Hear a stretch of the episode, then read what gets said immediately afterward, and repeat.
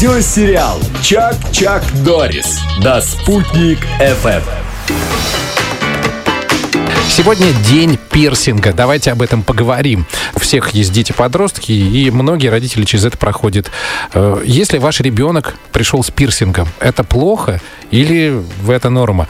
Все узнаем у психолога Юлии Успенской. Юля, доброе утро. Здравствуйте.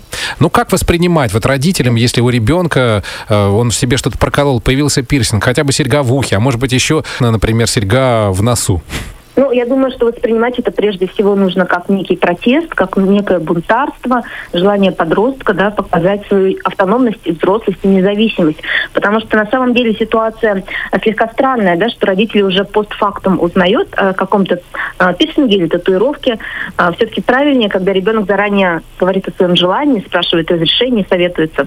Именно взрослый должен обеспечить ребенку такой дружеский контакт с собою, а, с родителем, да, чтобы у ребенка не было потребности так бунтарить. Есть какая-то взаимосвязь, что колет и вот и с какими-то проблемами. У нее, например, а, колет ребенок нос. да? Прокалывает, так А, сказать. ну да, прокалывает ребенок себе нос. А кто-то колет даже соски, извините. Вот видела, девушка выходит из тату-салона с проколотыми сосками.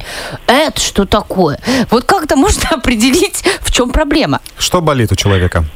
Ну, на самом деле сейчас в современной психологии, психиатрии нет таких эм, диагностик, да, э, по месту, что накололи, куда накололи, как прокололи, да, потому что в современном э, нашем мире уже пирсинги и татуировки, они становятся какой-то а, условной модой, да, на вот эти проявления себя через подобное искусство там на теле.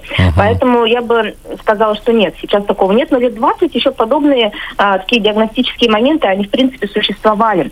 И не просто ведь так говорят о разных мотивах совершения там пирсинга, Да, да, да. татуировки на собственном Мгм. теле. То есть у кого-то это действительно повышение уверенности в себе, у кого-то это фиксация на каком-то событии в его биографии, какой-то даты, да, допустим. У кого-то это вообще что-то про а, символ оберега. Да, тут еще важно понимать, что подросток через пирсинг или татуировки, он получает доступ к какой-то субкультуре или получает доступ к какой-то группе сверстников, где ему хочется быть значимым.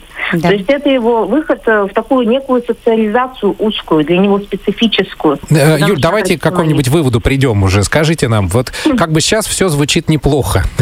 Да, Все-таки родителям нервничать или пережить этот момент? Как быть? Родителям быть в контакте со своими детьми и пережить этот момент вместе со своими детьми. И Вот. Если действительно ребенку это так сильно прям надо, необходимо жизненно, то помочь своему ребенку выбрать салон, мастера, э, там место, куда что-то колоть, да, и Себе нужно что-то делать, чтобы быть на одной волне с ребенком? Это зависит уже от семьи. Многие, между прочим, мама или папа вместе со, со своим ребенком-подростком идут и делают парную татуировку. Ну вот, да, класс, да, да, да. есть Есть, да. есть, есть, есть. Это очень сближает. Спасибо большое. Я напомню, что мы сегодня вместе с психологом Юлией Успенской в день пирсинга говорили о пирсинге у подростков. Всего доброго. Пойдем сделаем пирсинг Лене. Много говорит. У меня была однокурсница, у которой был э, пирсинг прям в языке. Представляете? Да, это мешает разговаривать. И не только.